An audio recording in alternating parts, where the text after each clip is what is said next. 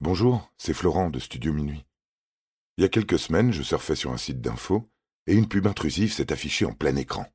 Impossible de m'en sortir, c'était infernal. Si j'avais eu connaissance à ce moment-là de CyberGhost VPN, je peux vous dire que tout aurait été plus simple. CyberGhost VPN, qu'on remercie de soutenir Paranormal Histoire Vraie, c'est un service en ligne qui masque votre adresse IP et crypte toutes vos activités sur Internet pour sécuriser vos données en ligne. Grâce à CyberGhost VPN, vous disposez d'un bloqueur intégré contre les pubs contenant des logiciels malveillants et vous pouvez protéger jusqu'à 7 appareils avec un seul et même abonnement. C'est pratique contre les liens de phishing, les logiciels espions ou les logiciels publicitaires. Parce que préserver sa sécurité en ligne est aujourd'hui nécessité, et parce que je vous aime bien, découvrez désormais la surprise. 83% de réduction et 4 mois offerts en vous rendant sur cyberghostvpn.com slash Sherlock Holmes. Retrouvez ce lien en description de cet épisode.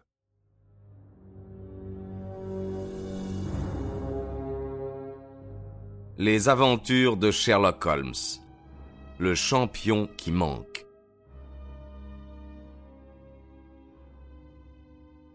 Il nous arrivait souvent à Baker Street de recevoir des dépêches bizarres, mais je m'en rappelle surtout une qui nous parvint il y a sept ou huit ans par une triste matinée de février et qui causa à M. Sherlock Holmes un quart d'heure de vive préoccupation.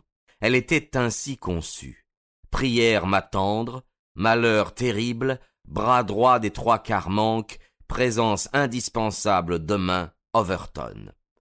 Le timbre de la poste est du bureau de Strand et elle a été expédiée à 10h36, dit Holmes après l'avoir relu plusieurs fois. Monsieur Overton était sans doute fort agité quand il l'a envoyé, et cela explique son incohérence. Enfin, il arrivera au moment où j'aurai fini de lire mon Times, et nous verrons alors de quoi il s'agit.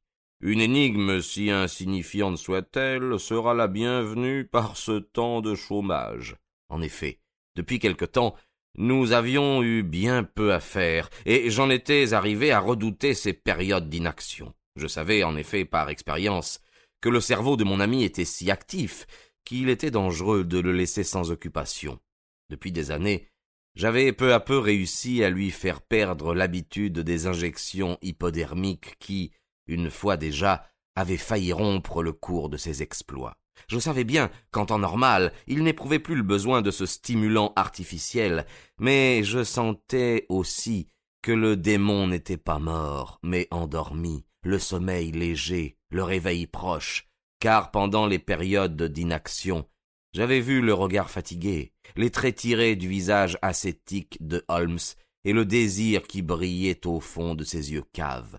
C'est pourquoi je bénis ce monsieur Overton dont le message énigmatique avait rompu ce calme dangereux, plus périlleux pour mon ami que toutes les tempêtes de sa vie aventureuse. Ainsi que nous l'avions prévu, la dépêche ne tarda pas à être suivie de la visite de son expéditeur, et la carte de M. Cyril Overton du collège Trinity à Cambridge précéda l'entrée du personnage lui-même. C'était un jeune homme taillé en Hercule, dont les épaules remplissaient l'encadrement de la porte et dont le visage euh, bienveillant, mais empreint d'une vive inquiétude, se porta successivement sur chacun de nous.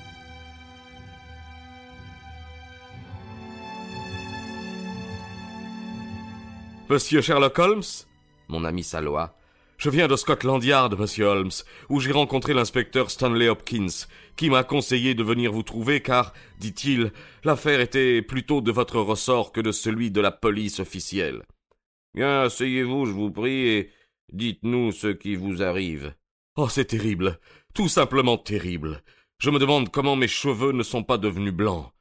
Godfrey Stoughton, vous n'êtes certainement pas sans avoir entendu parler de lui. C'est le pivot de toute l'équipe. Je préférerais en voir manquer deux autres que de n'avoir pas Godfrey au nombre de mes trois quarts. Aucun ne l'égale en force et en adresse. C'est lui qui dirige tout. que vais-je devenir? Ce que je vous demande, monsieur Holmes, j'ai bien Morehouse dans la réserve de l'équipe, mais il n'est entraîné que comme demi, et bien qu'il sache donner le coup de pied sur place, il manque de sang-froid et de fond. Nos rivaux d'Oxford, Morton et Johnson n'en feraient qu'une bouchée. Stevenson, lui, est habile, mais il ne ferait pas l'affaire, non. Non, monsieur Holmes, nous sommes perdus si vous ne nous aidez pas à retrouver Godfrey Stoughton. Mon ami avait écouté, avec un sourire amusé, ce long discours débité avec une vigueur extraordinaire, et dont chaque point était souligné par une claque que s'appliquait le jeune homme sur chacun de ses genoux. Quand notre visiteur eut terminé, Holmes allongea la main et saisit à la lettre S son dictionnaire biographique, mais il ne put y découvrir le nom qu'il cherchait. J'y trouve bien Arthur H. Stoughton, le jeune faussaire qui a de l'avenir devant lui, dit Holmes. Il y a aussi Henry Stoughton, que j'ai aidé à faire pendre, mais Godfrey Stoughton est un inconnu pour moi. C'était au tour de notre visiteur d'avoir l'air surpris. Comment, monsieur Holmes, vous n'êtes pas au courant Si vous n'avez pas entendu parler de Godfrey Stoughton, vous ne connaissez pas davantage Cyril Overton moi-même Holmes secoua la tête d'un air amusé. Grand Dieu s'écria l'athlète. J'ai été le champion de football de l'Angleterre contre le pays de Galles. C'est moi qui suis le premier sauteur de l'université cette année-ci, mais je ne suis rien auprès de Stoughton. Je n'aurais jamais cru qu'il se trouvât une personne en Angleterre à n'avoir pas entendu parler de mon ami, le fameux trois quarts dans notre noble jeu national pour l'université de Cambridge, le vainqueur des matchs de Black S et de cinq internationales. Bon Dieu, monsieur Holmes, mais où diable vivez-vous donc?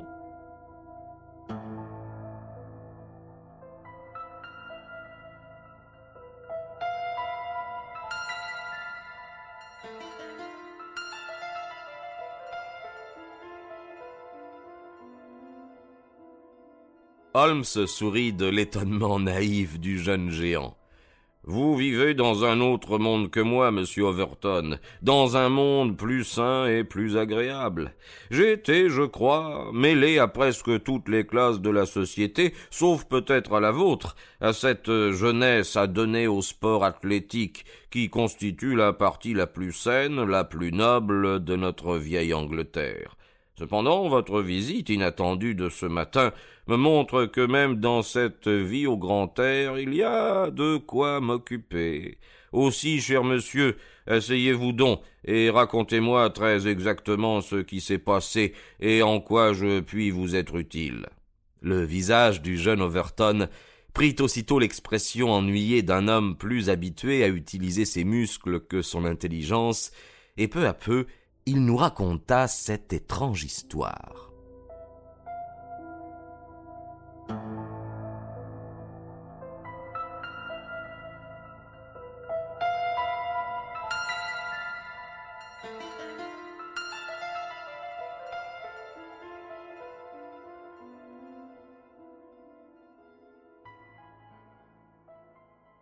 Voici ce qui s'est passé, monsieur Holmes. Ainsi que je vous l'ai dit, je suis le capitaine de l'équipe de football rugby de l'université de Cambridge, et Godfrey est mon bras droit. Demain, nous jouons contre Oxford.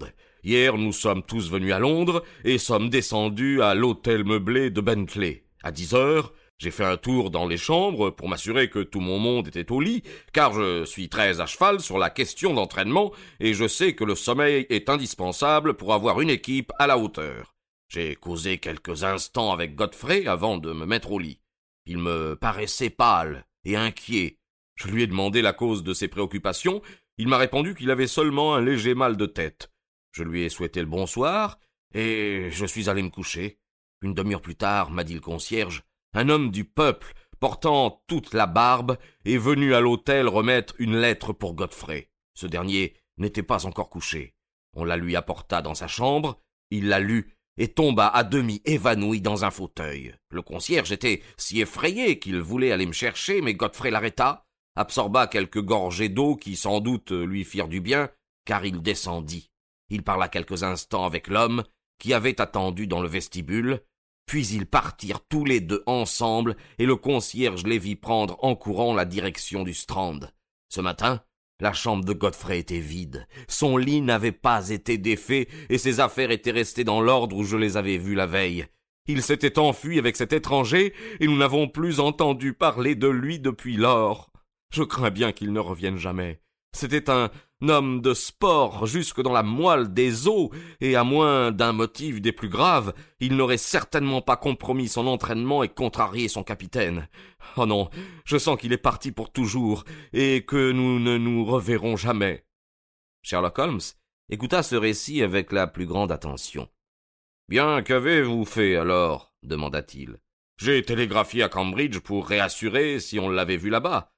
Je n'ai pas eu de réponse. Personne ne l'a donc rencontré. Aurait-il eu le temps de retourner à Cambridge? Oui, oui, par le dernier train, celui de onze heures quinze.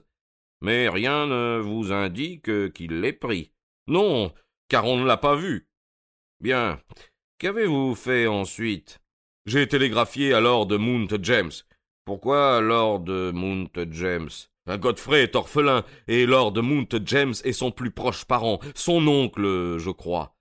Vraiment, voilà qui jette une nouvelle lumière sur cette affaire. Lord Mount James n'est-il pas un des hommes les plus riches de l'Angleterre? Oui, Godfrey me l'a dit.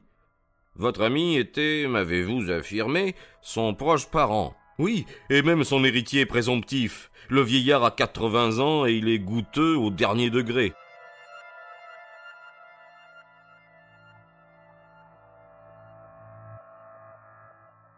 On dit même qu'il pourrait se servir de la craie de ses articulations pour frotter sa queue de billard. Et il n'a jamais donné à Godfrey un shilling, car c'est un avare bien connu, mais toute la fortune du vieux lui reviendra sans nul doute un jour. Vous a-t-il euh, répondu Non. Bien, quel motif votre ami aurait-il pu avoir pour aller trouver Lord Mount James? La veille, il paraissait préoccupé, s'il s'agissait d'une question d'argent, il est fort admissible qu'il soit allé trouver son riche parent, bien que sa démarche dût avoir peu de succès à mon avis. Godfrey n'aimait pas le vieillard, et il n'est certainement pas allé le trouver s'il a pu faire autrement. Nous le saurons bientôt. Si votre ami est allé trouver Lord Mount James, il faut expliquer la venue de l'homme à barbe, dont la visite à une heure si tardive lui a fait éprouver cette agitation dont vous avez parlé. Cyril Overton passa ses mains sur sa tête. Je n'y comprends rien, dit-il. Allons, j'ai une journée libre et je ne demande pas mieux que de m'occuper de cette affaire, dit Holmes.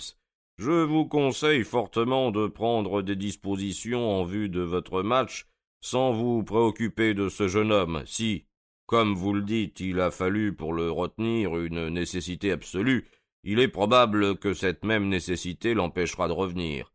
Allons ensemble à votre hôtel et voyons si le concierge peut nous donner quelques renseignements. Sherlock Holmes était passé maître en tari de mettre un témoin à son aise, et bientôt il réussit à tirer du concierge tout ce que celui-ci pouvait savoir. L'homme, qui s'est présenté chez lui la veille, n'était ni un gentleman ni un ouvrier. Et il, était entre les deux, déclara le concierge. Il paraissait âgé d'une cinquantaine d'années, portait une barbe grisonnante, avait le visage pâle, la mine modeste. Il semblait de plus très agité. Sa main tremblait quand il lui avait remis la lettre. Godfrey Stoughton l'avait glissé dans sa poche sans tendre la main au messager et avait échangé seulement avec lui quelques paroles, parmi lesquelles le concierge avait pu distinguer le mot temps. Ils étaient partis rapidement tous les deux. L'horloge du vestibule marquait alors dix heures et demie. Voyons, dit Holmes, s'asseyant sur le lit de Stoughton. Vous êtes le portier de jour. Oui, monsieur, je quitte ma loge à onze heures du soir. Le portier de nuit n'a rien vu, n'est-il pas vrai Ah non, monsieur, il n'a vu rentrer que quelques voyageurs sortant du théâtre, euh, et voilà tout. Êtes-vous resté de service toute la journée d'hier? Ah oui, oui, oui, oui, monsieur. Avez-vous porté quelques messages à monsieur Stoughton Oui, monsieur, un télégramme. Hum, voilà qui est intéressant. Et à quelle heure? Oh, vers, euh, vers six heures. Où se trouvait monsieur Stoughton à ce moment? Dans sa chambre, euh, ici même. Étiez-vous présent quand il l'a ouvert? Ah oui, monsieur, j'attendais pour voir s'il y avait une réponse. Vous en donna-t-il une? Oui, monsieur, il écrivit un télégramme à son tour. L'avez-vous porté au télégraphe? Ah non, non, il y est allé lui-même. Mais il l'a écrit en votre présence. Oui, monsieur, J'étais resté debout près de la porte et lui s'était assis près de cette table pour écrire. Quand il eut terminé, il me dit euh, Voilà qui est fait. Je porterai moi-même cette dépêche.